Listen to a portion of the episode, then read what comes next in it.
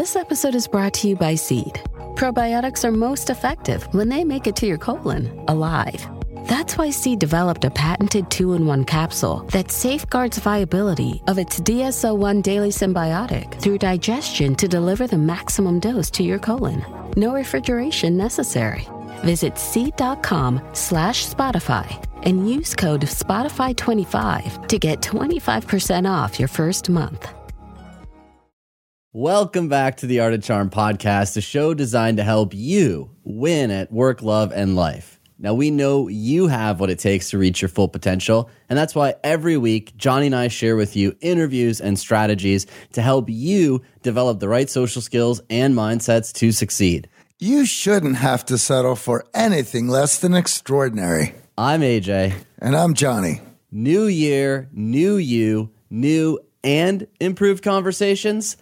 Last year, we launched our Captivating Connect workshop to help you stop feeling awkward and start having compelling conversations. The feedback has been phenomenal, and we want to see you make 2021 the best year yet. Donovan finished the workshop and wrote us. Thank you, AJ and Johnny, for that incredible workshop. I really appreciate the simple to understand yet detailed and concise overview on how to captivate and connect.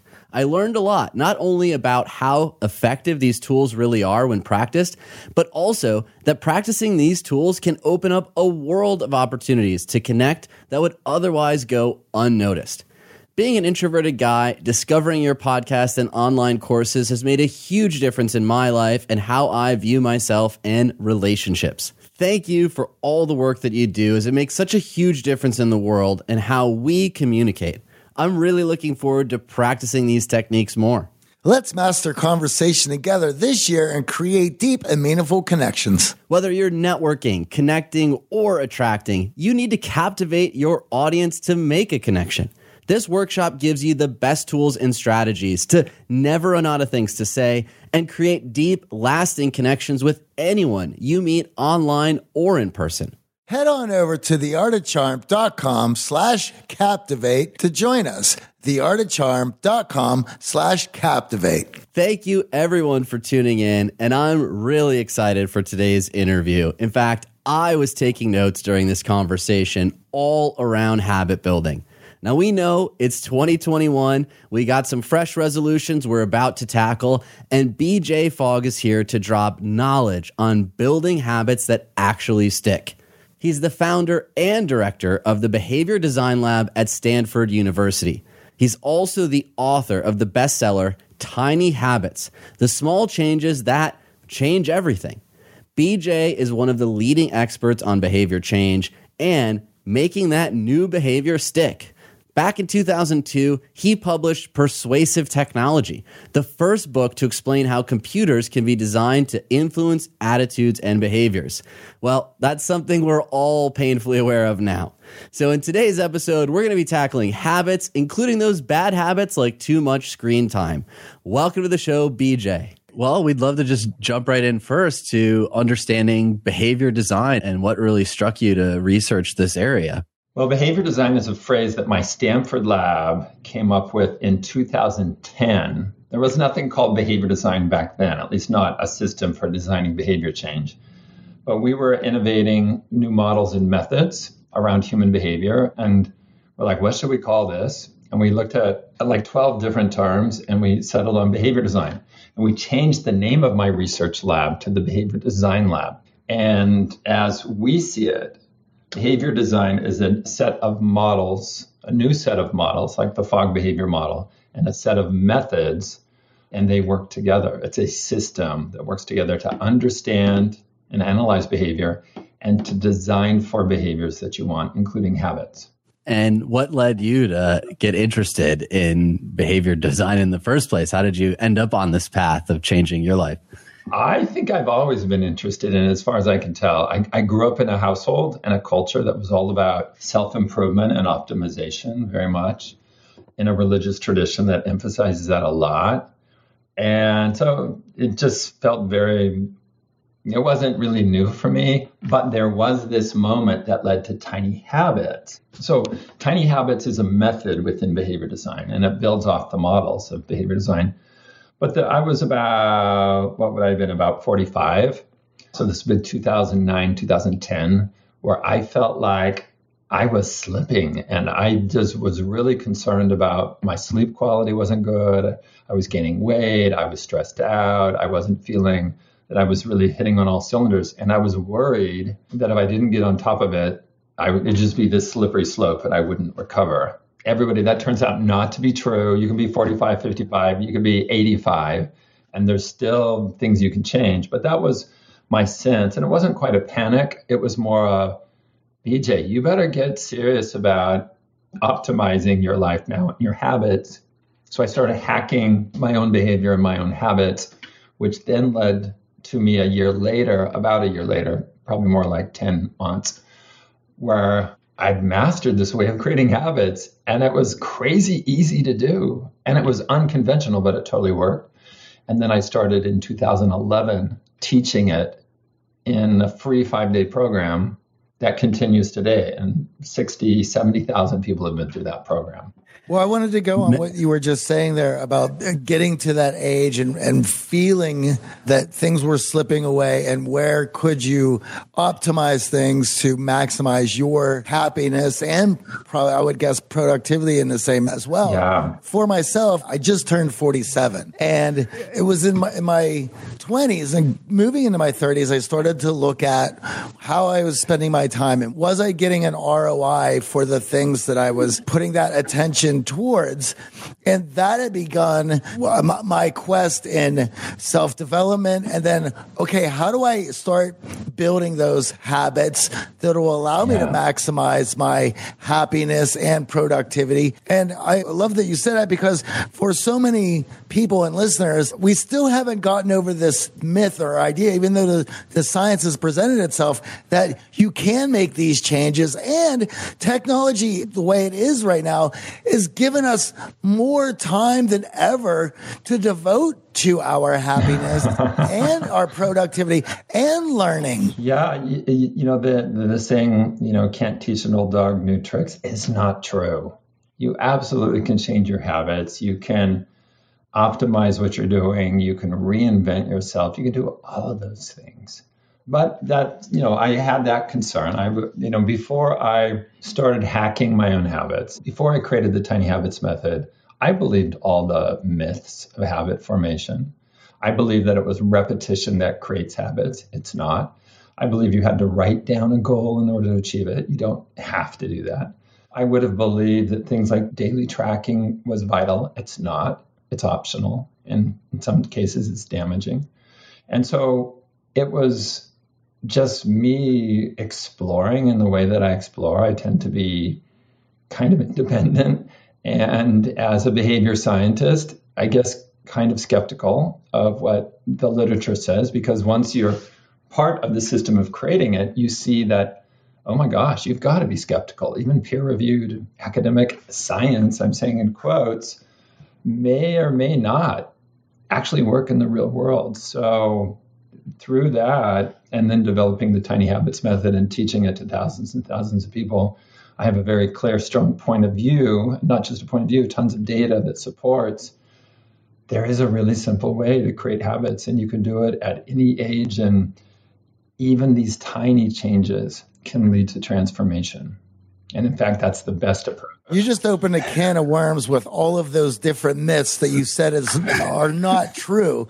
Where do we start? Where do we start? AJ, any one of those you want to start with? Well, I think when many people think of habits, they think of the big things and they recognize their bad habits first. And they don't often think about their positive habits and the way that habits sort of string together. Now, thinking about tiny habits, you know, I want to unpack that concept because many people are like, oh, you know, I want to get healthy in the new year and oh, I want to stop smoking and I want to eat right and make these massive changes. And what your research shows and, and your own work is that it's actually tiny changes that can lead to those big habits. And we don't need to be so hard on ourselves with setting these crazy goals. So, what do you mean by tiny habits and how can we start implementing them in our daily life?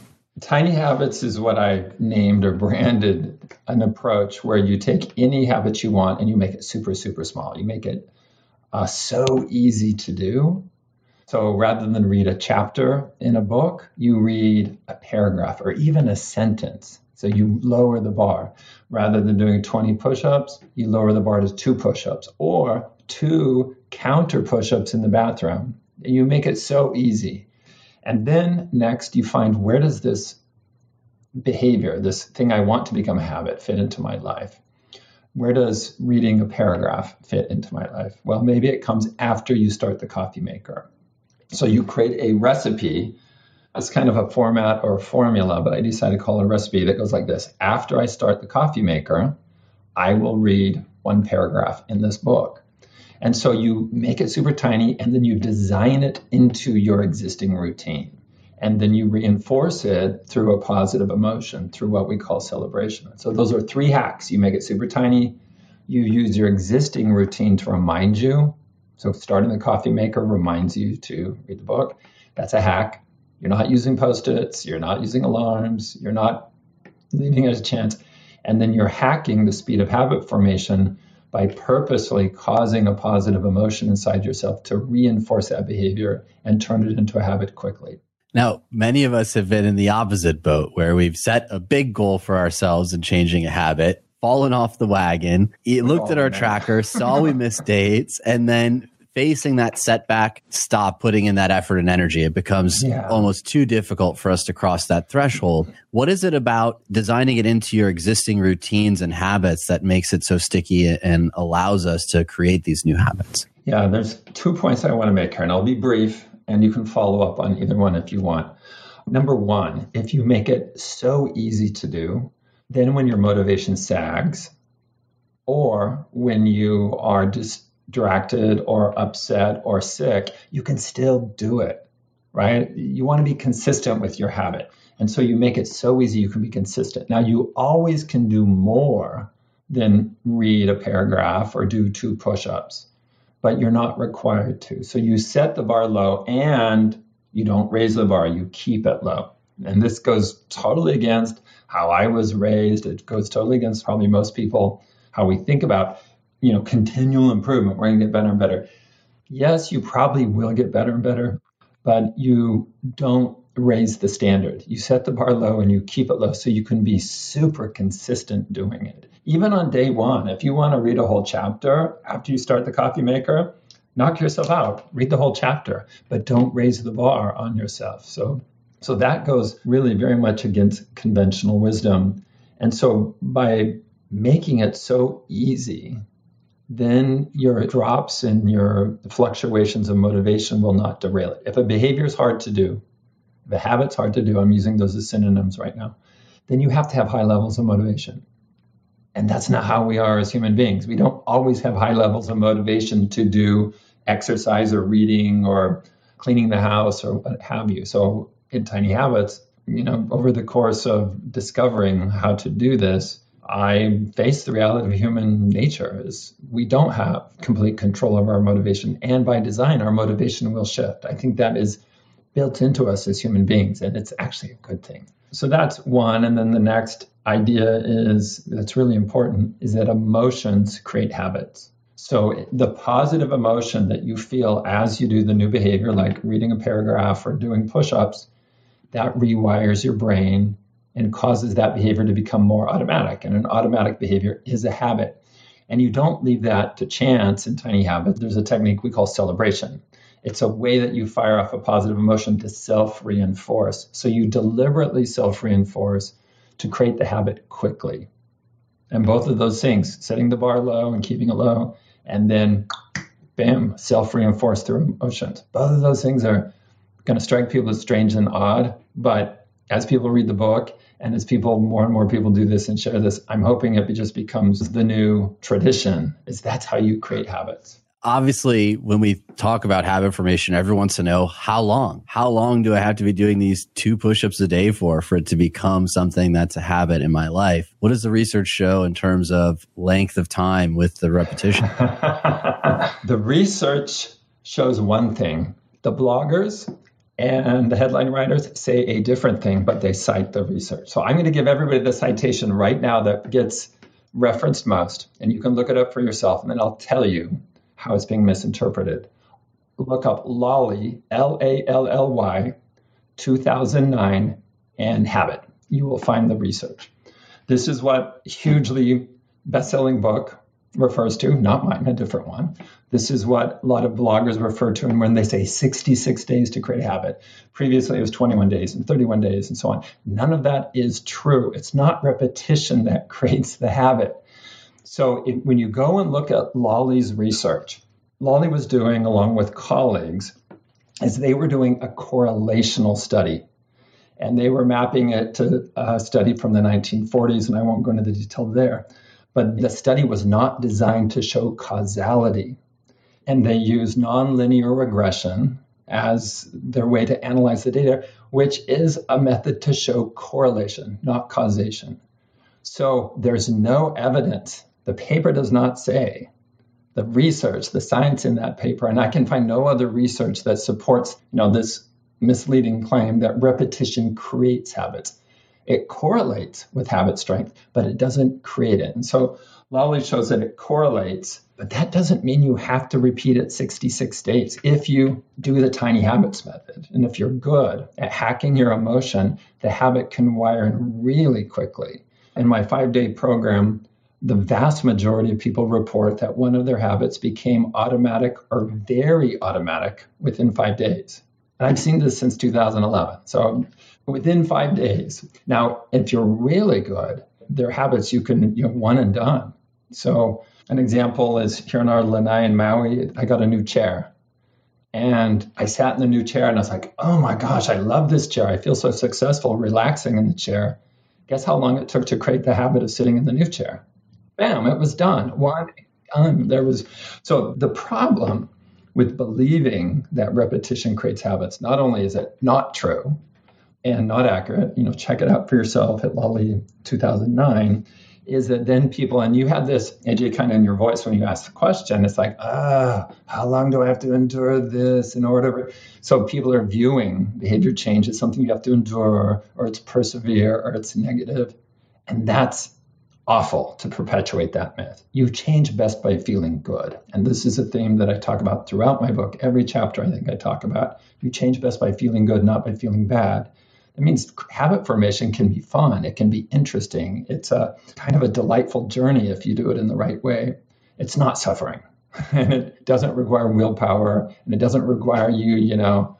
And that's why in the book I address that a little bit, but here I, you're hearing the emotion in my voice here. It's, it's it's a bad thing to mislead people about habits because you're setting them back. They're procrastinating trying to change. And then if they just think it's about repetition, they're doing the wrong thing to create the habit. You're hurting people. So that's why I'm giving you the actual citation, everybody, so we can all help stop this myth and put people on the right track, including yourself and people around you, to create habits quickly and easily. Johnny, we know if you listen to the show, you are driven. In fact, we're driven by the search for better. But when it comes to hiring, the best way to search for a candidate isn't to search at all. Don't search, match with Indeed. If you need to hire, you need Indeed. Indeed is your matching and hiring platform with over 350 million global monthly visitors, according to Indeed data, and a matching engine that helps you find quality candidates fast. Ditch the busy work. Use Indeed for scheduling, screening, and messaging so you can connect with candidates faster.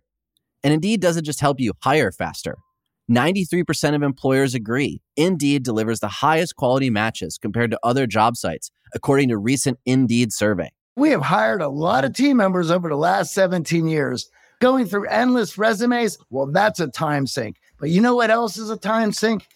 Interviewing endless people because they're all going to give you the best face forward. That's why we love Indeed, leveraging over 140 million qualifications and preferences every single day Indeed's matching engine is constantly learning from your preferences. So the more you use Indeed, the better it gets. Join more than 3.5 million businesses worldwide that use Indeed to hire great talent fast. And listeners of this show get a $75 sponsored job credit to get your jobs more visibility at indeed.com slash charm. Just go to indeed.com slash charm right now and support our show by saying you heard about Indeed on this podcast. Indeed.com slash charm. Terms and conditions apply. Need to hire? You need Indeed. And now a quick message from our newest sponsor. Remember, supporting our sponsors is the best way to support the show. That's right. AJ, did you know socks, tees, and underwear are the three most requested clothing items in homeless shelters? I had absolutely no idea. Bombas knows, and they're doing something about it, making ridiculously comfortable versions of all three and donating one for every item sold. With all the clothing brands out there, it's nice to find some basics that don't just feel good, but do good too. That is completely amazing. And that's why we're so excited to be working with our newest sponsor, Bombas. To date, Bombas, one purchase equals one donated commitment, has helped customers donate over 100 million essential clothing items to people facing homelessness. That's a lot of good done by people just buying the Bombas they wear every day. Visit bombas.com slash charm and use code charm for 20% off your first purchase. And once you try Bombas, you'll know why so many people have purchased and donated so many. The comfort geniuses at Bombas work tirelessly to make your everyday things your favorite things. Whether it's an arch supporting sock that feels like it was sculpted to your foot, a buttery soft tee with no itchy tag, or underwear that feels like nothing while supporting everything. The best part, AJ, Bombas has a 100% happiness guarantee. So if you got the wrong size, your dog chews up your socks, or a pair vanishes in the washing machine, and you know they will, it's easy to get a free return, exchange, or replacement. There's nothing worse than when Puppers gets a hold of my favorite Bombas athletic socks.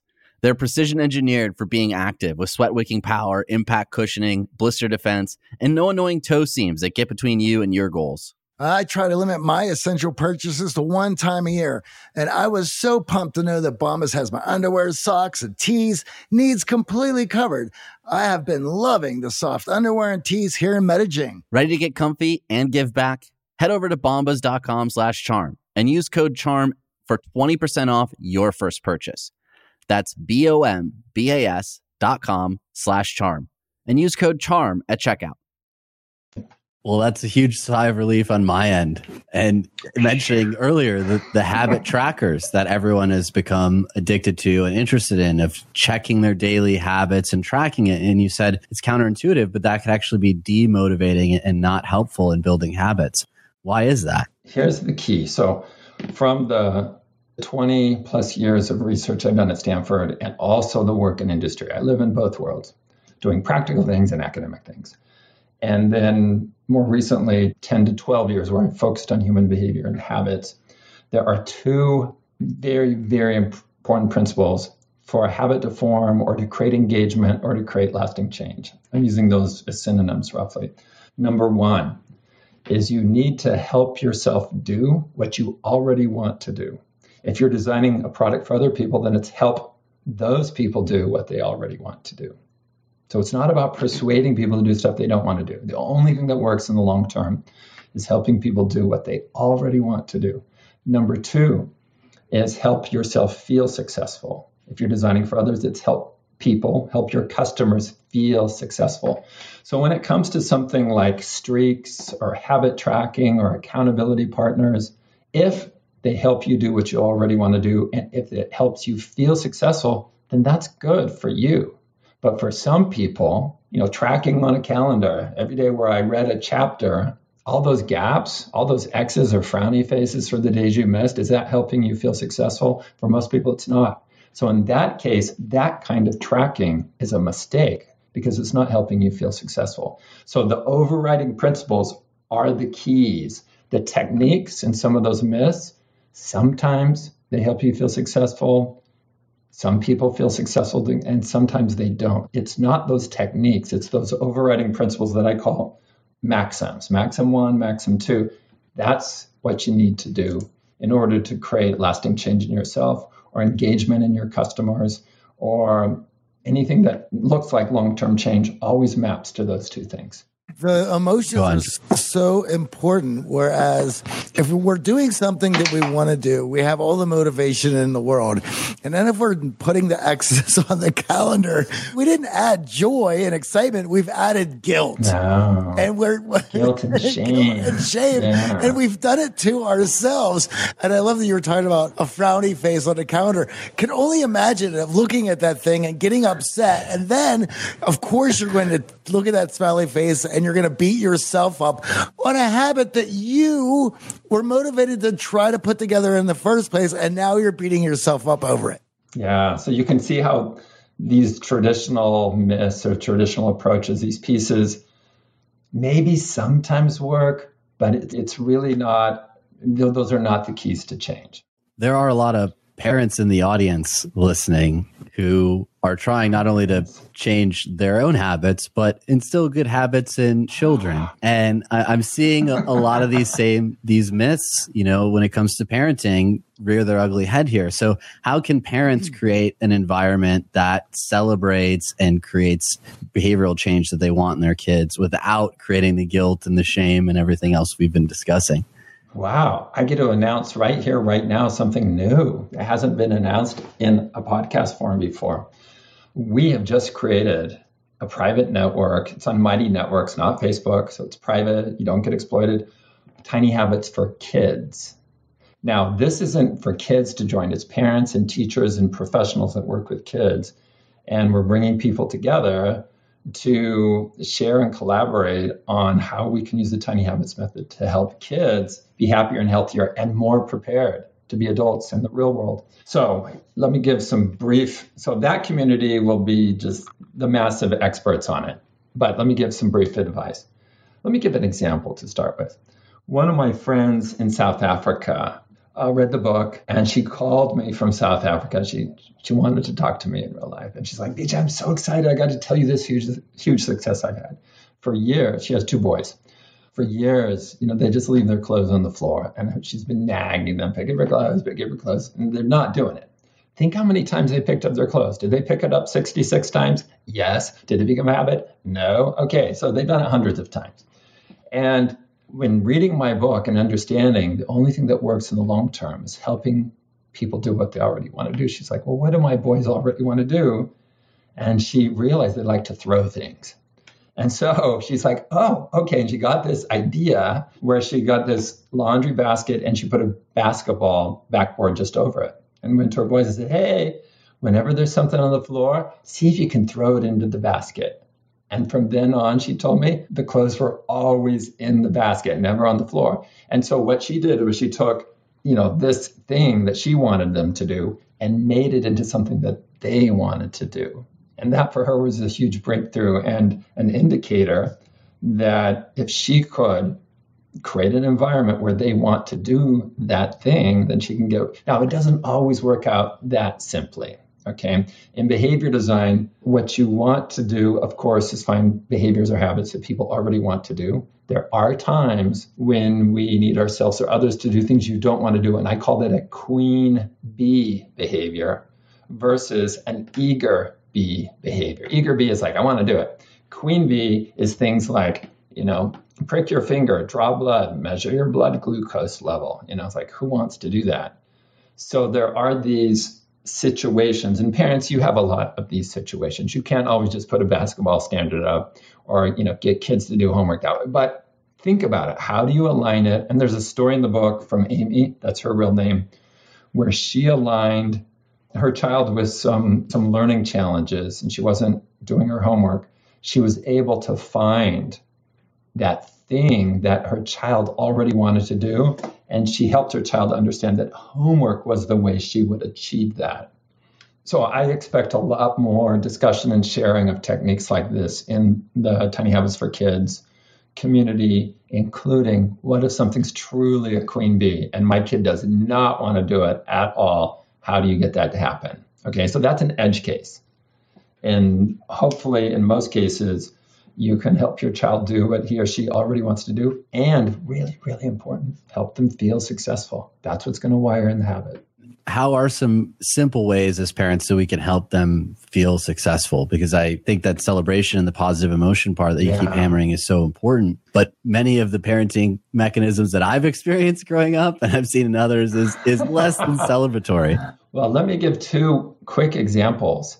Um, yes, in Tiny Habit, in the back of the book, I give a hundred ways to celebrate a habit. Okay, so there's a bunch of ways, but let me give first of all, parents, when your child took her or his first steps, what did you do at that moment?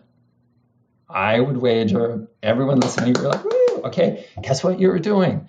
You were helping your child feel a positive emotion to help wire in the habit of which led to walking. Okay, so I think in some ways we're hardwired. It's natural for us to do that. When your child first said mom or dad or things, just think about that, right? You were smiling, you were cooing, you were reinforcing. Continue to do that, of course. And then it can be more deliberate. This was way before the tiny habits method. I was this this 40 years ago, if not more. But my friend told me this story and then it connected. You know, I mean, what I want people to do is see the patterns here. What leads to ongoing change, what leads to habits is emotions, and parents can help provide it. So, my friend was a really talented trumpet player in junior high, Fresno, California. And when we went to high school, he wanted to play the saxophone in the jazz band, which is a totally different instrument, totally different. So, he decided to practice six hours a day, which is super ambitious. And what he, he told me this years later that his mom would sit in the other room at the end of every exercise or song, she would go all summer long, which kept him practicing and kept him going. When he arrived at high school as this you know new sophomore that nobody'd heard of, he auditioned for the jazz band and got first chair. And the seniors were pretty pissed off because like, who is this kid? He he used to play the trumpet.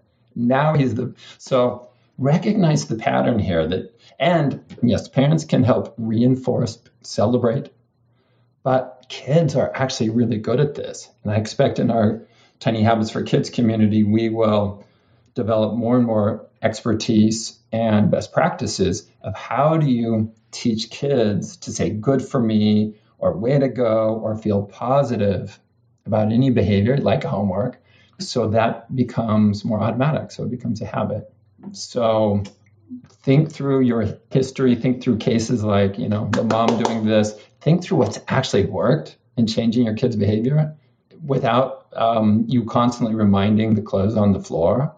And you're going to see these patterns. It aligns with what they already want to do in some way. And they felt successful, whether that feeling comes from themselves, the actual habit they're doing, or that comes from you all of us, I mean, accountability groups are largely for this reason. It is the support and the encouragement mm-hmm. and the mm-hmm. celebrations. And, and for our live programs, we had improv groups. And w- one of the things for every exercise, everyone's clapping because you're going out of your way to express yourself. Yeah. And that's very difficult, especially as an adult when you're role playing or doing some of these silly exercises in order to learn about communication and just how you're going to express yourself. And so that applause, that celebration goes a long way in allowing everyone to feel good. Yeah. So, I mean, we even use it in those classes. Every time that I have participated in those classes myself with our clients, I always have a like, I wish I had applause for everything that I did all day long. If I could just have people hey, look at you. You had eight glasses of water today. I'd be amazing. yeah, what a great point. And, and I'm going to get to maybe a controversial uh, thing, but I'm going to say accountability group is the wrong name. Accountability feels like somebody's following up and nagging me if I don't do it. It's more like a celebration group. So, yes, social people around us can really help us change our behavior. And you know accountability partners and groups is you know, we often call it that. Yes it can provide motivation when it sags but it also can make things easier to do.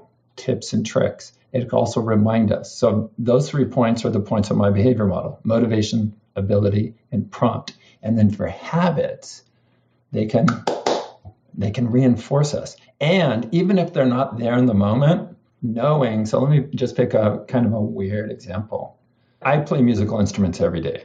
Even before I go surfing, you know, I go surfing way before the sun, but then I'm playing musical instruments early, early in the morning. Let's imagine that that were a new habit for me, and I had a group of people, a celebration group or accountability group on that. So let's say I get up one morning and I'm super tired, but I'm like, no, no, I'm going to play, you know, my my flute or my piano or whatever.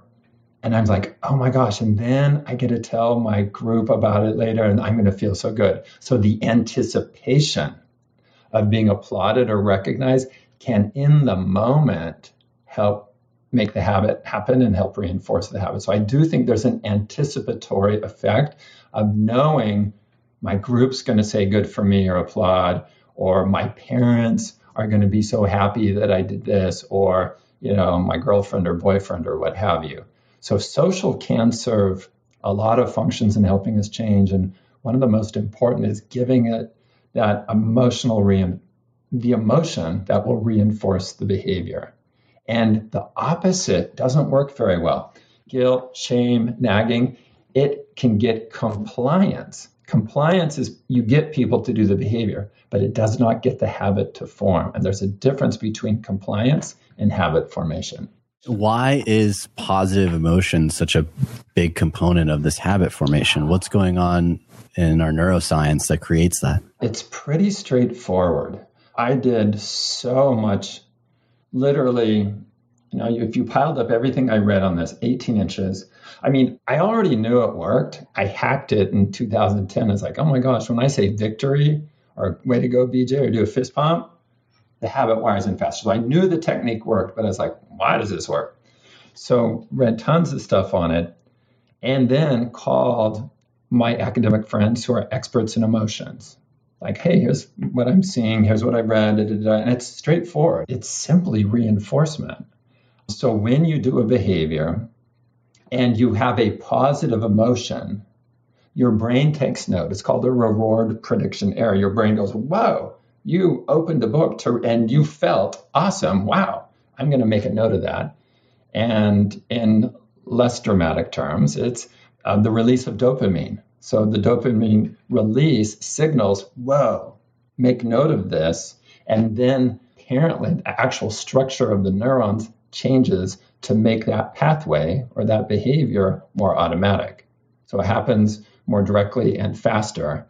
And so there is a physiological change in the brain that I guess is activated through the dopamine. And what causes the dopamine release is emotion. And so if you're good at hacking your emotions, and that's what we teach in Tiny Habits, so you can on demand call on, produce an emotion, and the stronger the emotion, the faster the habit forms. That's I hope that's clear to people. Like I feel sitting in the lanai chair and it's like, oh my gosh, this is so comfortable. I feel so much better. I feel so much successful. If that's dramatic, then I never look at the old Home Depot chair again to sit in it. If it's just very small, like, oh, this is kind of nice, but I sort of like the Home Depot chair too, then you're not going to get the rapid habit formation. So the emotional reaction has to be immediate and the intensity really matters. The more intense, the faster the habit forms. We've talked a lot about creating positive change in habits. How do we break bad habits that create a lot of positive emotion in us. Damn, so, damn. you know, eating the wrong foods, smoking cigarettes, these are all habits that a lot of us are trying to change, especially yeah. in the new year. And there's positive emotions associated with many of these behaviors in our life. So, how do we yeah, break them? So, you can see why yeah. they wired in, right? Good habits and bad habits form in the same way. Now, the emotion could also be a feeling of relief. That can wire in a habit. Now, in the tiny habits method, I've chosen the feeling of success to be what you do with celebration. But if you could cause yourself to feel relief or a release of anxiety on demand, you could use that to wire in habits. There's just not a, as great a way to do that, you know, practically. I mean, that's the whole bit of it. You feel better for that few moments after that cigarette, then the chemicals hit you and you feel cruddy again. But and they stood, but it's just your the cigarette is letting off beating yourself over the head with a hammer for a brief time, and then the hammer you start beating yourself again, and you're like, "Where's that cigarette?" And then and and AJ is, I mean, we've been yeah. business partners for 15 years now, has seen me fight with cigarettes on and off through that time, but that was always the trickiest part because it did wire itself to relief, uh, relief from anxiety, release from yeah. getting antsy because that's what the chemical does. It, it rewires you. Yeah. So notice it's emotion. You know, in this case, it's overall it's a net gain in positive emotion. And so whether it's the feeling of success or a sense of relief. Now let me go to the question though. Creating habits and stopping habits are not just opposite processes, they're really different. And the tiny habits method is primarily about creating habits, but it can be used, and behavior design can be used to help people. And I don't say break habits, I talk about it as untangling. So let me start there. For most of these habits, like smoking or social media or snacking, most of these kind of habits that people are talking about, it's not just one behavior, it is a set of behaviors. And you can think of that as a tangled cord or a headphone all tangled up. But we call it smoking, we call it snacking, we call it, you know, screen time or what have you. And a more helpful way to think about it, rather than break, break implies that if you put a lot of effort and energy in one moment, it's done. And that's not how this works. You know, you can probably speak to that pretty well. Instead, untangle, as the word, sets the expectation that it is a process. And just like untangling a, a, rope, you don't start with the hardest tangle first. You start with the easiest, then you go to the next one, and the next one, and you'll get there. Even though the tangle looks impossible, you understand that if you go through the process and one by one untangle, pretty soon it will come free. So I think even the shift in that word is important. And I explain more about that in the book. Then I give and I'm really, this is in the, in the appendix. I know a lot of you don't look at the appendices, but I think the appendices in Tiny Habits, oh my gosh. If you don't have time to read the book, look at the appendices. I have mapped out what I call the behavior change master plan, which has three phases. And it's really how do you untangle, how do you get rid of unwanted habits? Three phases. Phase one is you practice creating good habits. You don't worry about the the smoking, the drinking, the I mean, if it's life threatening, go get professional help. Stop listening to this, stop reading my book, go get the right help if it's life threatening. But you first develop more skills of change. I map out what those skills are. So rather than going to this thing you struggled with for years and hacking something that's really, really hard, you pick habits you want and you practice creating habits so your skills of change go up and your confidence goes up. Then you take that to phase two, where you look at your habit, and we'll just say it's smoking. You write down where all the times of the day I smoke, and then you pick the easiest one to untangle. And then you go to the next one. If that doesn't do the trick for you, and oftentimes that will, you can simply little by little stop by untangling these things if that doesn't do the trick and you need some other behavior, then you go to phase three, which is swapping. Swapping is phase three. Now, you'll see many people say the only way to stop a bad habit is swap. That is not true. We've all stopped habits by just, you just stop. But swapping is more complicated, and that's for if you need like to replace smoking with something else. So you figure out what that is. And, you know, I, it's a flow chart. It's kind of an excruciating detail. It's a system. It's a system. And that's, that's all of behavior design is a system. Although the book is written in narrative with lots of stories, it is a system. And so in the system, swapping is the last phase if you couldn't simply untangle, you know, all the little snarls in the big knot. And then there are because in swapping, what you're doing is you're both creating habit and stopping habit at the same time. You do not start there. Sometimes people simply creating new habits will, let's say you create some new habits, snacking habits, like find snacks you want, start snacking on those snacks as new habits. And then your identity shifts and you think, oh, I'm the kind of person who eats healthy.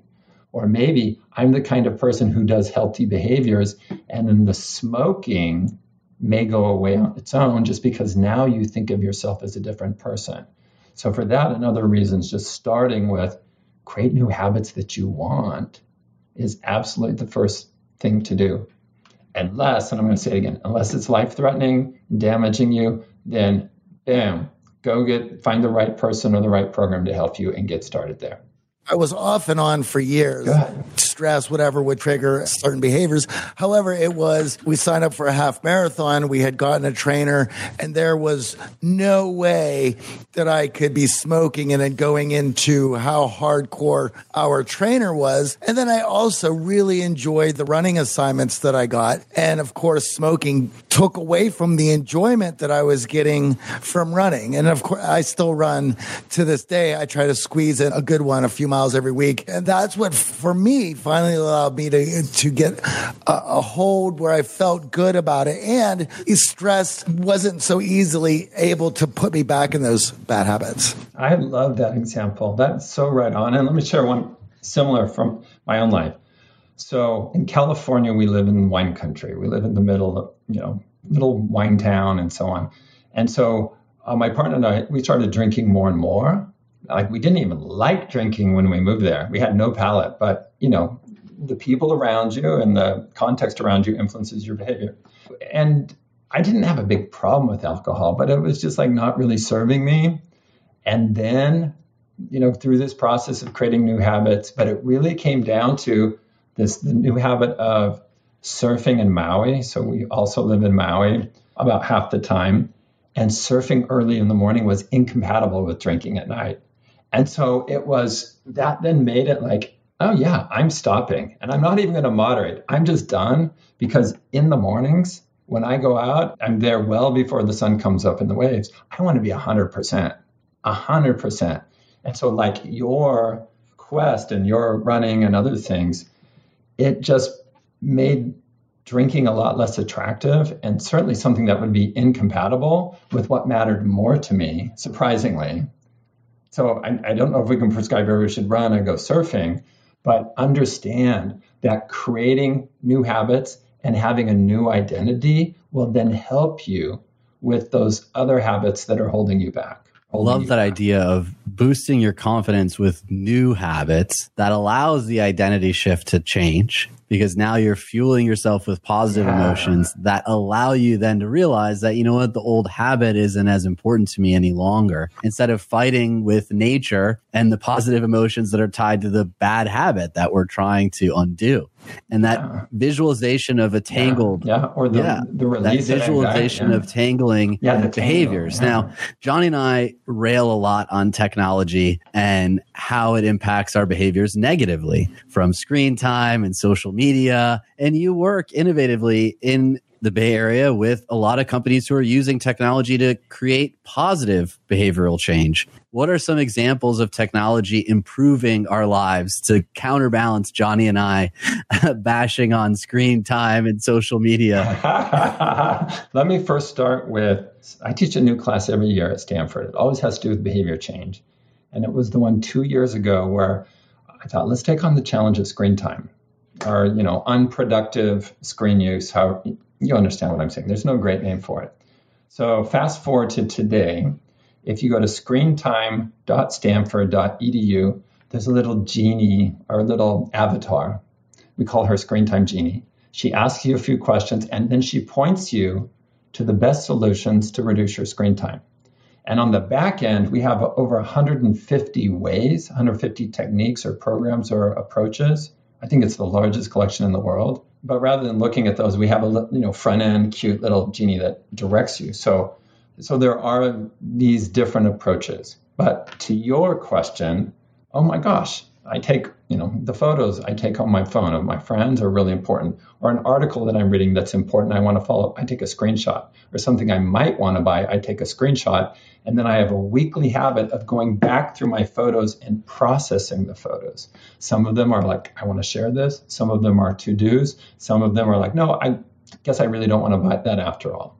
So just the camera capability is super powerful. I'm using one of my one of my students is the CEO of something I'm pretty new to. It's called Notion, and it's a way to organize. It's like Evernote, but way simpler and better, right? And so Notion is amazing because anything I want to list, I'm you know, so I'm doing a research project, and here's a paper or here's some data. I want to bring it together in one place. Then it becomes the way I gather and access everything. That's terrific. I play music, you know, off of, I guess it's not screen time, but it's using technology. So, yes, there are lots of good things our um, mobile phones and technology does for us. There are a handful of problems. And this is, I've really tried to get journalists and others to be more precise here. The mobile phone is not the problem, it's certain applications on the mobile phone for certain types of people, ranging from games to social media to, I guess, gambling and stuff. So it's not. So when they say mobile phone addiction, it's like uh, that's you're describing the problem in such an inaccurate way that it's not helpful in solving the problem. If they said 13 year old boys overuse of video games at the expense of their homework, now we can understand the problem more clearly to be able to address that. So, yes, there are problems, but it's not the mobile phone and it's everything on the mobile phone. It's not everything in technology. There's our specific things that were designed to be, I mean, video games go way, way back. I mean, probably even before I was born, right? So, from video games to social media to, I guess those would be two of the big buckets right there. So, if any of you are journalists or writing about this, write about it with precision because if we don't talk about or don't define the problem accurately, we're going to have a much harder time solving the problem. Well, we know many engineers in the Bay Area are working to make these apps more addictive and create habits in ourselves that may be to many of us bad habits on in terms of screen time, myself included, especially in COVID. I found myself seeking out information and trying to make sense of what's going on around me. And it has been a difficult battle to be present and remove entire phone screen time yeah. situation from my life. So in those situations where we know that everyone is working to make these bad habits a part of our life. Be on your phone more, be on social media more, notifications. What are some simple strategies outside of going to screentime.stanford.edu that our listeners can use? Yeah, I'll, I'll fast forward. I will give you two and maybe more. Number one, one uh, recipe for a tiny habit I do in my life is after I hear my partner talking to me, I will put my phone down or I will turn, I will visibly turn my iPad away. In other words, there's a physical thing I do to indicate to my partner that I'm listening. And that's been great. And it's pretty easy. And it also makes it so I can't like multitask, right? So just, you know, after someone starts talking to me, put the technology away or turn it so you're not tempted and you're not accessing. And that that's pretty straightforward. In another, this was two years ago, the same year I did the screen time, maybe this was before the screen time class, at my family reunion in Idaho. And I, I was in charge, and I have a huge family. I'm third of seven kids, and you know my siblings have had tons of kids and grandkids. It seems. We pick a theme, and I picked airplane mode as our theme. And the idea was, guess what? When we all gather here to our, you know, family cabin on this island near Yellowstone, you can't be on your screen because everyone was pretty unhappy with how it had gone in previous years. Like we gather from everywhere and people sit there and they're looking at their phones on Snapchat or Instagram or what have you. And that was that was great actually. I thought I'd get massive rebellion, but I got buy-in even from the kids. We got great buy-in. So just one, the first example was a personal habit you can create. The second I think is an indicator that you can, when people come to a party, when people show up, like in my class, it's like, you can't use technology in my class. Sorry, put it away. Oh, I have to take notes. Take notes on paper. Sorry. You can set for a social arrangement that you're in charge of, and even some maybe you're not. You can say, hey, if you're coming to dinner party at my house, there's no phones at the table. And so I think we will get there where the etiquette of using technologies in a social setting is going to shift. And we can be leaders in establishing that. I, I, think it's probably shocking for people to hear that in my Stanford class, at least when it wasn't on Zoom, now it's on Zoom. But before that, it was like no laptops, no iPads, no phones out. You're going to be here 100% fully present. And if not, I want you out of my class. I don't want you taking up a seat for a student that would pay full attention and contribute fully. So I think we're in the process of developing that. And so that would be two examples. One's personal and one's more social and the social context we need to be leaders in that where for some of us myself i'm 47 did not always have uh, smartphones actually had to take notes all of these different things. But also we've when we started implementing it in our classrooms because kids would be taking notes on their phone and of course and i was like listen i need you to be writing down notes because whatever you're entering in is not entering in your head. It's just going in your phone or in your computer and it's gone yeah. and it's lost. You're not retaining anything. And I've had so many younger clients who would always say, that's just how I do it. No, that's how you have adopted to do it. It doesn't mean that that technology is there. It's actually helping you. Some can use that technology yeah. better than others, but we still have to take in consideration where we're at as human beings and how we learn. Uh, AJ and I talk about this all the time that everybody learns differently and you have to be respectful and honest with how you learn and not try to compensate just because the way you're going to take notes on your computer or on your phone is much easier. It may be much easier. That doesn't mean you're retaining it. Well, I, I think we are in our adolescent stage of these kinds of technologies, meaning we have access to them. We think we have power to use them, but man, we're awkward and we're making mistakes and we're gangly and we're figuring it out. And I'm an optimist that we will figure out how to let technology support us in becoming, you know, happier and healthier. And that we'll understand the ways technology does exactly the opposite, makes us less happy and less healthy, and we will reduce those kinds of things. I think there's more awareness around these issues than ever before and how distracted and addicted we've become to some of these technologies that are hindering us from being present and having these great relationships and being there for our kids and being there for that class to soak up the information. As we enter the new year, we love giving a challenge to our audience. What's a tiny habit that you would encourage everyone in the audience to take on in the new year to change their morning, change their evening, change their life? How about if I give three and it'll be fast? First thing in the morning, after your feet touch the floor, say, It's going to be a great day. Now, you can whisper it, you can think it vividly in your head. You can say it out loud, say it out loud. Say, It's going to be a great day. Thousands of people, I call it the Maui habit. I gave a talk at TEDx Maui on this and named it the Maui habit. And it just starts your day in a great way. So that's one. Number two, find a physical activity I do push ups to do after you pee. So when you're at home, not when I don't do it at Stanford and I don't do it in hotels or at conferences, but after I pee, I do two push ups.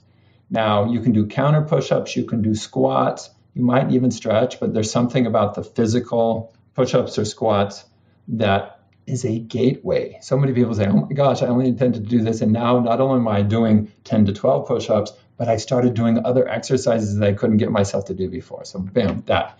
Next, find a way, a moment in your day to call your parents. And I'm saying this out of experience. Since the pandemic started and my parents being more isolated, I was like, I got to be in better touch. And so I found that the moment I get in my little Honda element with my board on top, and once I pull onto the road, so after I pull onto the road, I will call my parents. And that, I'm suggesting that because doing that on a daily basis has been really a game changer for our relationship. I didn't expect this, but I'm understanding them better. They really look forward to my calls. We're much closer. And it doesn't have to be a long conversation, and it doesn't even have to be interesting. I mean, I'm like, oh, I'm still wearing my wetsuit because it's cold today. And now I'm wearing my wetsuit, which I normally don't do. And they love it. So I would say those three, you know, Maui habit, push ups or squats, and then connect with your parents, or if your parents aren't around or it's not there, with somebody on a regular basis. I love that carving out time for those relationships that matter. Thank you so much for joining us. We love wrapping every episode with the final question of our guest. What do you think is your X factor that has allowed you to reach success in your life? What sets you apart? Other than the people around me and my teachers, who've been massively wonderful, including a Sunday school teacher. She's acknowledged in my book when I was eight. I just think I am endlessly curious and I never run out of questions. Now, to my teachers, that can be infuriating, but I'm I'm curious and I'm truly curious and I always have questions. And I think as a researcher, that's a great thing. As someone who teaches a new class every year at Stanford, that's a great thing. So there's also a downside to that endless curiosity.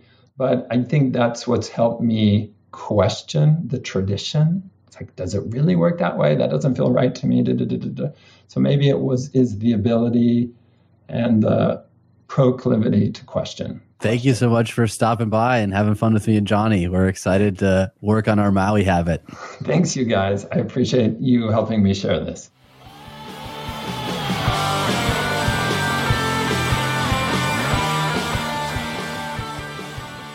AJ, I got to tell you, BJ is one of those guests that I am going to remember. And no matter how much work and study and research that we do into behavioral change and habit building, there's always more to learn. And this episode was packed with great new information that I have not come across yet. I tell you, Amy gave me one of her patented eyebrow raises when she saw me doing push ups after brushing my teeth. But it's all about those tiny changes that lead to big wins. And 2021 is going to be a huge win for all of us. Now, we have a huge shout out this week to our X Factor Accelerator member, Shilpesh. Since joining the program, he finally started building healthy habits to lose weight once and for all. Now, our work together on building attraction and recognizing emotional bids helped him land a new and fulfilling relationship. Chipping away at your physical, mental, and emotional goals has led you to finally finding romantic success. That is fantastic news, Shilpesh. The group accountability each week has helped him stay committed to his goals and finally recognize his core values to reach his full potential and unlock his X factor. I can honestly say, Johnny, that I absolutely love our weekly X Factor Accelerator sessions. Are you ready to reach your full potential? Become the most confident, successful, and happy you. Discover your own X Factor, unlock your potential, and win at work, love, and life with expert mentorship. Now, hidden inside of you is the potential to build your dream life just like Shilpesh, an extraordinary career, relationships, and lifestyles. But you now need a way to unlock it. Confidently go after all of your big goals without hesitation. Effectively communicate your value and intention in every conversation. Connect with people on a deeper level and build lifelong bonds. Influence winning outcomes and live life on your own terms. It's time to unleash your inner superhero. Your X Factor is the superpower that exists inside of you. When activated, it gives you the confidence and control you need to attract the right people, create those meaningful relationships, and finally seize on opportunities in your life and career. And it's just waiting to be unlocked. Apply today at unlockyourxfactor.com. That's unlockyourxfactor.com. Now, Johnny and I would love a huge favor from you in the new year head on over to your favorite podcast app and rate this show. It helps us get great guests like BJ on, and of course, find amazing listeners like yourself. Don't forget to subscribe if you enjoyed this episode. The Art of Charm podcast is produced by Michael Harold and Eric Montgomery. Until next week, I'm Johnny. And I'm AJ. Go out there and crush it.